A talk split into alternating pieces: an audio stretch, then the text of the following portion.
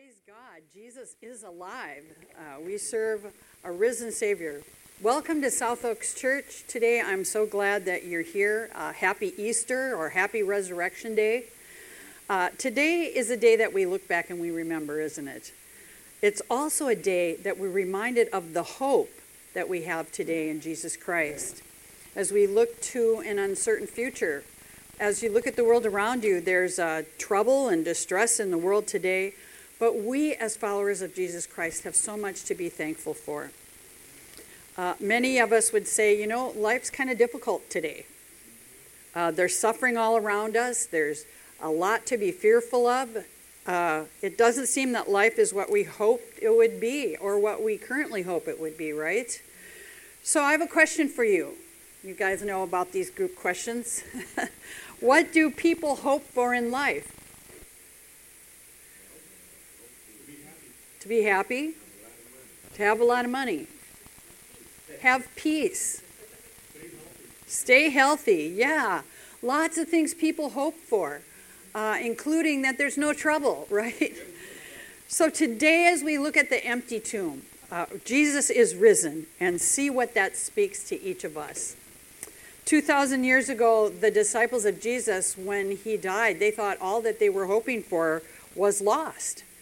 And after Jesus was arrested, there was a mock trial that was held by the religious elite who thought they were supposed to be in control, and, and they condemned him to death.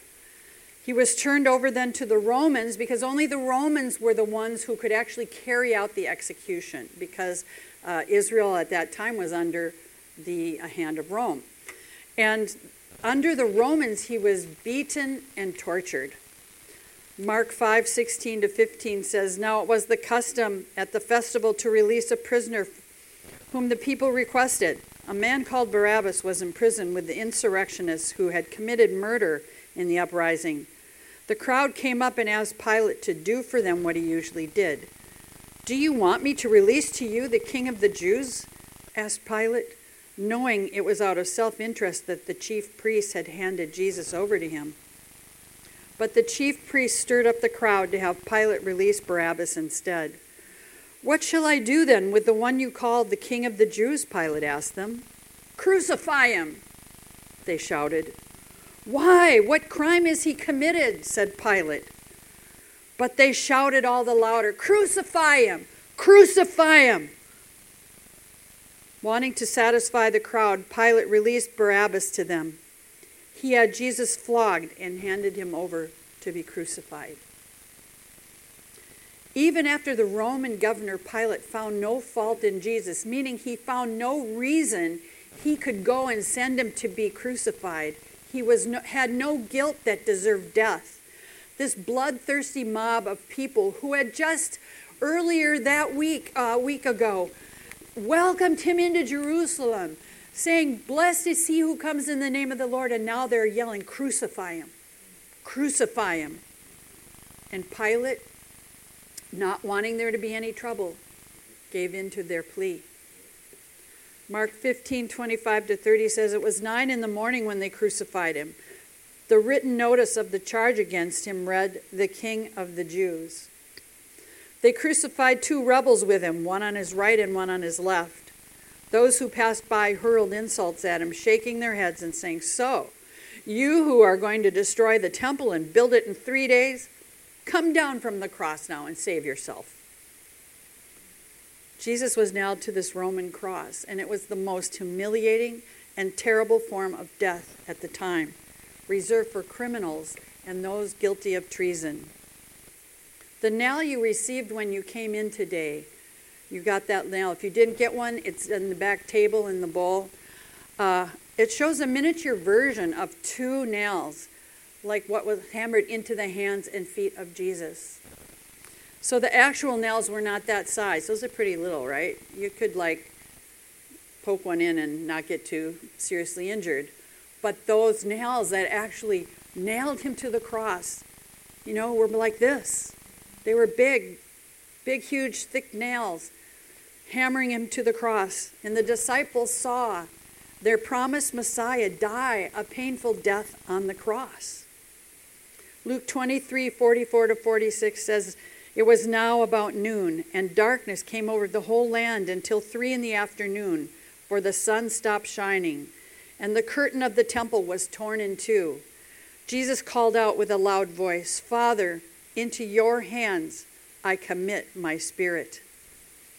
And when he had said this, he breathed his last. It was hard, almost unimaginable for those disciples who had given up everything to follow Jesus Christ and followed him through the countryside as he preached and taught and healed. And at that moment, their hope seemed destroyed. Matthew twenty-five, fifty-seven to sixty-one, as the evening approached, there came a rich man from Arimathea named Joseph, who had himself become a disciple of Jesus. Going to Pilate, he asked for Jesus' body, and Pilate ordered that it be given to him. Joseph took the body, wrapped it in clean linen cloth, and placed it in his own new tomb that he had cut out of the rock. He rolled a big stone in front of the entrance to the tomb and went away. Mary Magdalene and the other Mary were sitting there opposite the tomb. Today, when we read that story, you know, it's almost difficult for us, almost impossible for us to really understand the, the depth of the loss that those original disciples felt. I mean, everything that they had been doing for the last three years and the person that they had uh, followed for that time, that they had surrendered their lives and livelihood to, and thought that he was the, the Messiah, the Son of God, and here all of a sudden he's gone, it seems. And in the middle of this grief and loss is the account of Easter morning. And the first light of hope is revealed.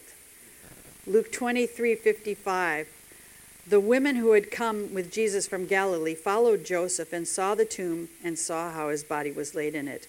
They went home and prepared spices and perfumes. But they rested on the Sabbath in obedience to the commandment.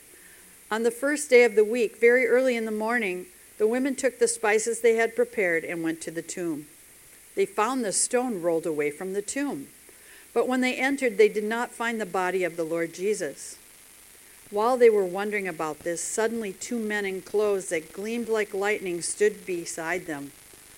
In their fright, the women bowed down with their faces to the ground, but the men said to them, "Why do you look for the living among the dead?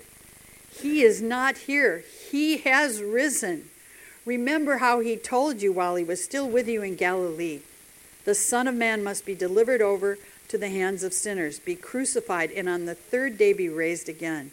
And then they remembered his words. When they came back from the tomb, they told all these things to the eleven and to all the others. It was Mary Magdalene, Joanna, Mary the mother of James, and the others with them who told this to the apostles. But they did not believe the women, because their words seemed to them like nonsense. Peter, however, got up and ran to the tomb. Bending over, he saw the strips of linen lying by themselves, and he went away, wondering to himself what had happened. So another group question, what do you think it would be like to arrive at the tomb that morning? What would that have been like if you were in that group of women or along with the disciples as they went?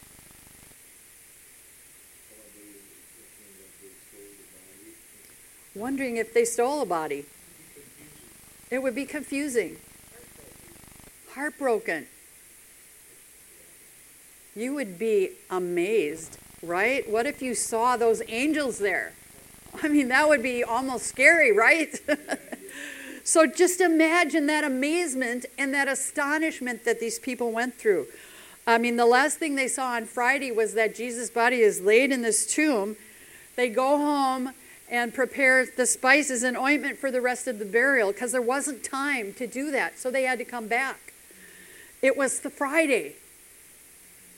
But Sunday was coming.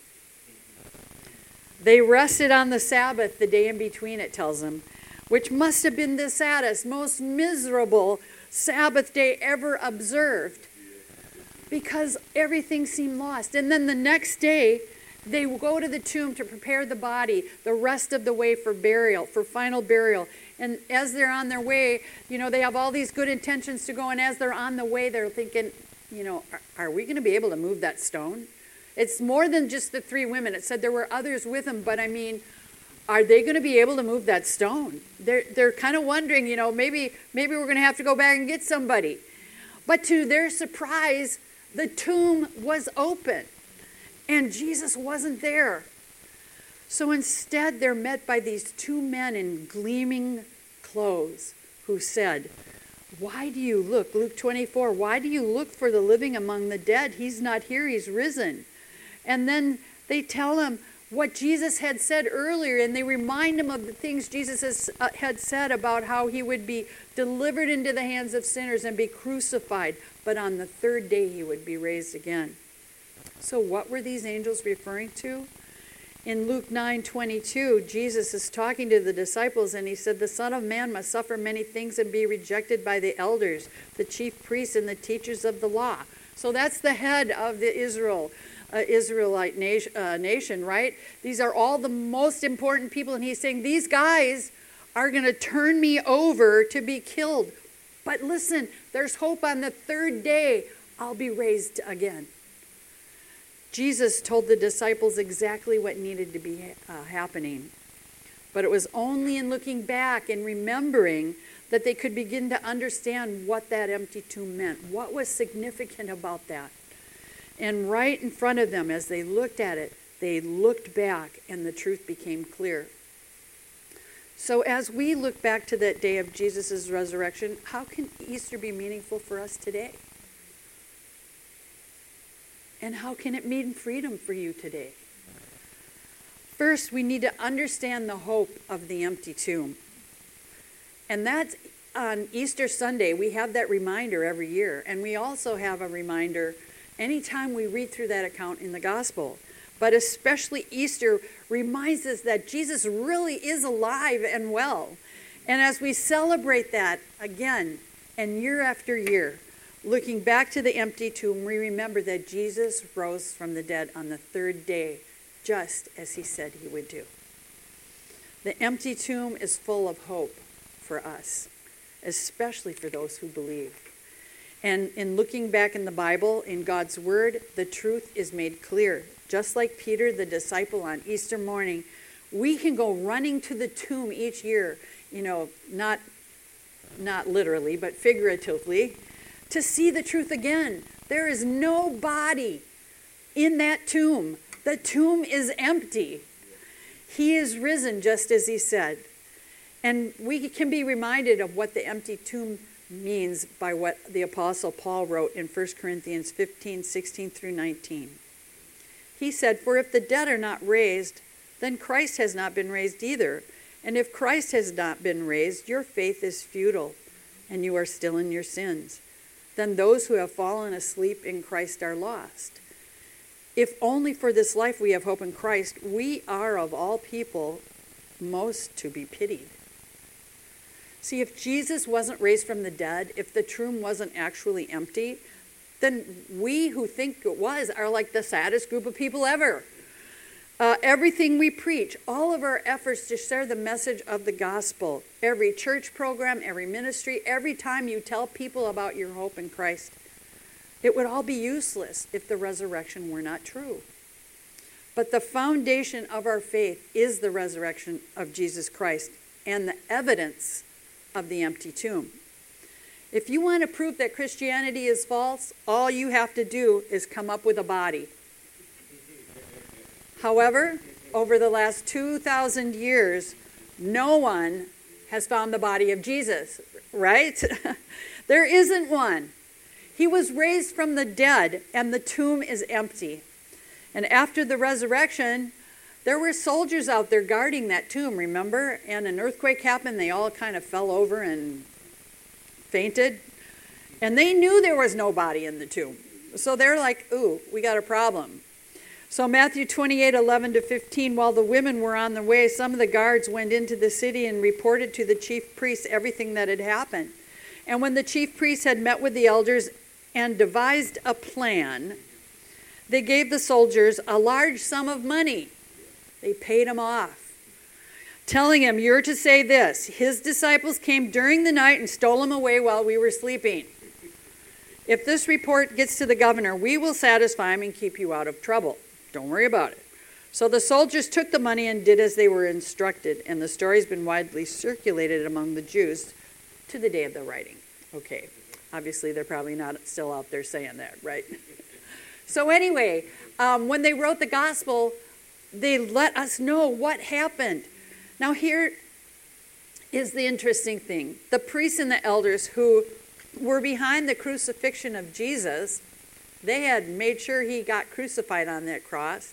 Now they come up with a new plan to circulate this story through the soldiers that the body was missing because somebody came and stole it.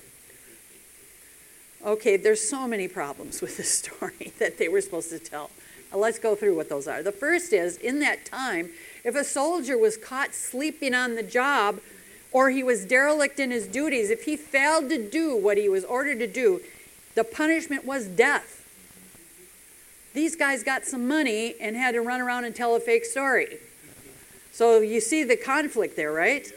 So the Romans also hated uh, disorder and chaos in their territories. And they had the power to reach out and root out this lie and dissension.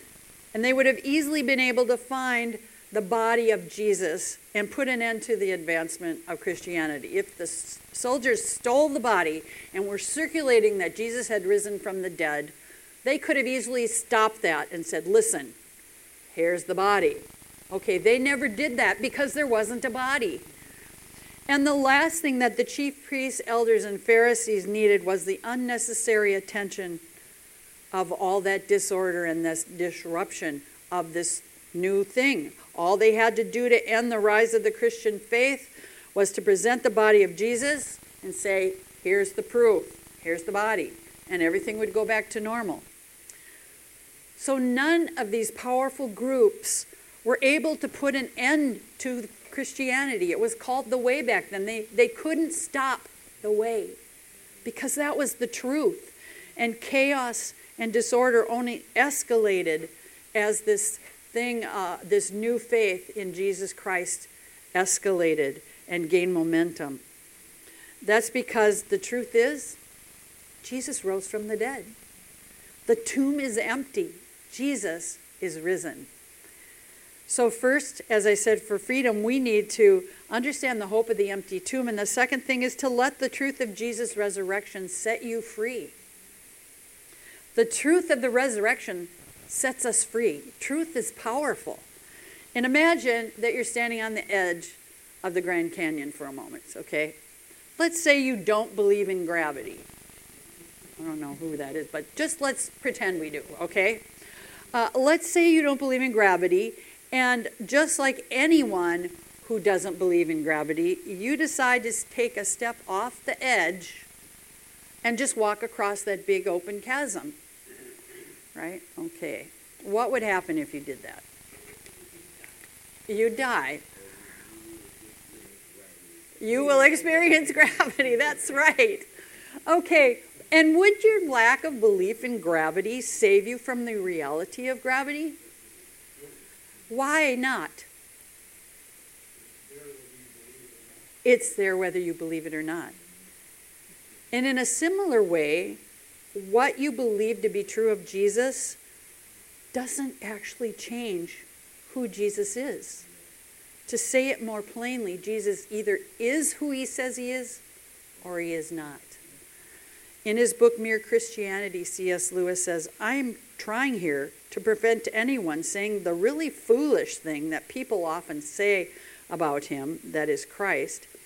I'm ready to accept Jesus as a great moral teacher, but I don't accept his claim to be God. That is the one thing we must not say. A man who was merely a man and said the sort of things Jesus said would not be a great moral teacher. He would either be a lunatic on a level with the man who says he is a poached egg, or else he would be the devil of hell. You must make your choice. Either this man was and is the Son of God, or else he is a madman or something worse. You can shut him up for a fool. You can spit at him and kill him as a demon, or you can fall at his feet and call him Lord and God. But let us not come up with any patronizing nonsense about his being a great human teacher. He has not left that open to us. He did not intend to. What Lewis is saying here is that your belief about Jesus Christ doesn't change who he actually is. If he is not who he claimed to be, he would be considered a lunatic for saying he's the Son of God. And he would be killed. To say that he would be raised, after he'd be killed, raised to life again, that'd be nuts if he wasn't the Son of God. For us today who do believe, though, Easter is a time remem- we remember that Jesus actually did what he said he would do. Jesus died and rose again, just as he said, and the empty tomb is the most powerful reality of the resurrection. The empty tomb is full of hope for those who believe, and the truth of that can set us free. The reason it sets us free is when Jesus rose from the dead, he triumphed over death and hell. And we have freedom from sin and its power in our life because of that, because of his death and resurrection. The third thing we want to do to experience that freedom that we have is to make it personal. The hope of the empty tomb and the truth of the resurrection that can set you free from sin and its power can only happen when you make it personal. Just knowing about it and not accepting it for yourself won't save you, won't set you free. We need to ask Jesus Christ to be the Lord of our lives. Accept what he's done for us on the cross, where he paid the penalty, and that means he paid the price. There's a penalty for sin, and he paid it for you and for me. And we can receive that forgiveness and salvation for ourselves. When we were praying yesterday in our prayer group, one of the things that kept coming out that we felt God was putting on our heart is that we need to keep it simple. Because the gospel is really not a difficult thing to understand when it comes to salvation. God made it so plain that even children can come to know him. Romans ten, nine and ten says, if you declare with your mouth Jesus is Lord, and believe in your heart that God raised him from the dead, you will be saved. For it is with your heart that you believe and are justified, and it is with your mouth that you present, profess your faith and are saved. That's all that we have to do. We have to just, in our hearts, ask God, receive him as our Savior, receive what Jesus Christ did for us, make it personal, and then profess that we've done that. Profess to others, I'm a follower of Jesus Christ. I don't think there's a person alive who wouldn't want a do-over, where they could have a brand new start. All our failures, our problems, our bad decisions, mistakes, along with all the things that have hindered us, any painful memories, any brokenness that we've experienced. The resurrection of Jesus Christ is about having these things forgiven, healed, and done away with. We are set free in Jesus Christ. Colossians two, thirteen and fourteen said, when you were dead in your sins and in the uncircumcision of your faith, God made you alive with Christ. He forgave us all our sins, having canceled the charge of our legal indebtedness, which stood against us and condemned us. He has taken it away, nailing it to the cross. What that means is that all the sin that we've all committed, everyone committed, you, me, he's taken that and he's nailed it to the cross and saying, I died for this. I'm paying the price for your sin. I'm paying that penalty. In the Phillips translation, it says, he has forgiven you all your sins. Christ has utterly wiped out the damning evidence of broken laws and commandments, which always hung over our heads, and has completely annulled it by nailing it over his own head on the cross. Jesus paid that full penalty for our sins when he became that perfect, sinless sacrifice on the cross. And by his death, he accomplished what God had planned from the beginning. when he said, "It is finished." As he died on the cross, the last thing he said was, "It is finished." So what does "it is finished" mean for us today? What do you think?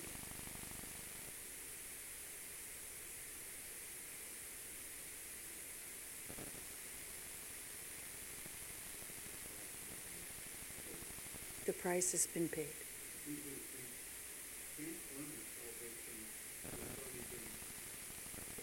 We we can't earn the salvation. It's already been paid for, already been bought by Jesus. All we can do is receive it. Yeah.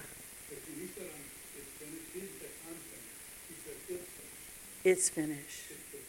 Yeah, the work of salvation was finished on the cross, which means it's not about a checklist you and I keep each day trying to earn some place with God, trying to earn some salvation. It's about us receiving that gift of salvation from Jesus Christ, receiving what God did for us by sending his son to die on that cross, and opening our heart and saying, "Lord, I want that. I want a relationship with you. Thank you that you died for my sin and paid that price." What Jesus meant by those words was that his task, his job, and God's purpose were completed and fulfilled. And that was to draw us close to God, to give us a way to come to God. So when we accept Jesus Christ into our hearts and ask him to be our Savior and Lord, we can have the same assurance that the Apostle Paul had in Romans eight, one and two. Therefore, there is now no condemnation for those who are in Christ Jesus. Because through Christ Jesus, the law of the Spirit who gives life has set you free from the law of sin and death. No condemnation means you're not condemned to walk in your sin, to live in pain or in bondage. No condemnation means that Jesus took your pain, your loss, on himself, so you can walk in freedom. If you've never surrendered your life to Jesus Christ, I'd like to invite you to do just that today. If you're walking in bondage to things that Jesus died to set you free from, I invite you to turn that over to Jesus and ask him to help you experience that freedom, to restore your hope. Would you stand?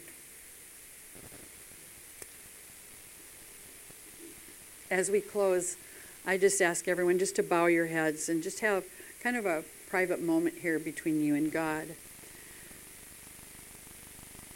If you'd like to experience the hope and the truth of the resurrection today, and you'd like to make it personal by accepting Jesus today as your Lord and Savior, and to receive the forgiveness of your sins, to have eternal life, just raise your hand. Thank you.